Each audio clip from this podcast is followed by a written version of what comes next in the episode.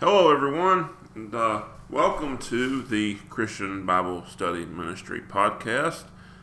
And uh, I want to say that uh, in light uh, in light of everything that's going on in the world right now, I want to uh, I want to pray that uh, everybody who is listening to this is blessed, and I hope that the Lord will see that your needs will be provided. I know that He will.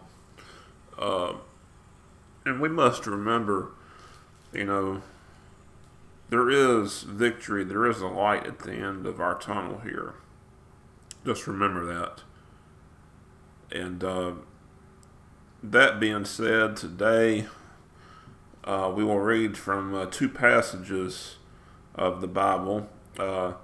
We will start with Isaiah chapter 1, verse 18, and uh, it is about forgiveness.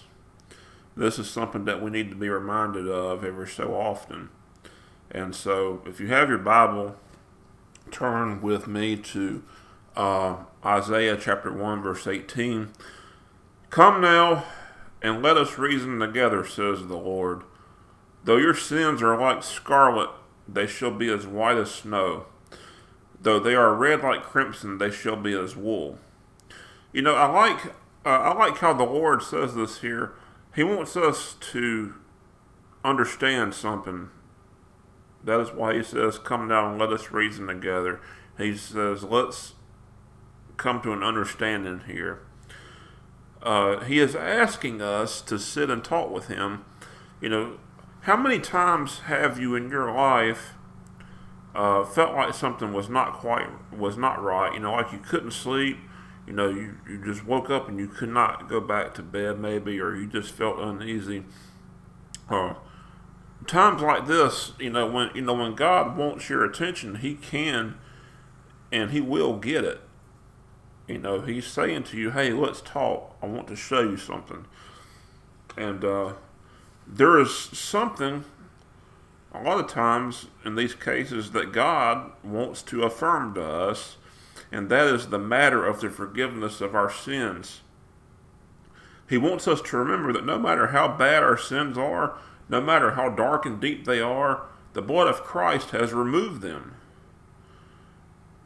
When we let the past, our sins, weigh us down, it is very difficult uh, to be who we should be you know, and God does not want us to be weighed down with the burden of these of those sins, and that is because those sins are forgiven. You know, I'm bad about uh, beating myself over the head sometimes with things that I've done. It could be something I did yesterday, or it could be something I did 30, over 30 years ago. It, you know, that is, you know, my mind will sometimes drag stuff up that uh, I did or that I even think that I did. And uh, it can be just like a kind of a storm of negativity, you know. And uh, I have to remember that, you know, God has told me, told us that though our sins are like scarlet, they shall be white as snow. That is something that is very important to remember. He wants you to be mentally healthy and spiritually healthy. He has forgiven your sins, and He wants you to remember that in your mind as well. And now turn now with me uh, to Psalm 130, verses 3 through 4, and we will read this. Uh, if you, Lord, should mark iniquities, O Lord, who could stand? But there is forgiveness with you that you may be feared. You know, if God judged us all according to our sins, no one would be able to stand before Him. Uh, we can only stand before God with the help of Christ. We were fallen. You know, we were. You know, we were dead spiritually. We were not alive spiritually. We were fallen, just like the fallen angels. We were fallen from God. But Christ left his place in heaven, went down low to the earth. He was put up on a cross and he died. But you know what?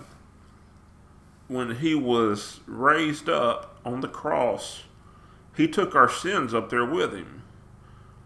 So they didn't just put Jesus up on the, Jesus up on that cross.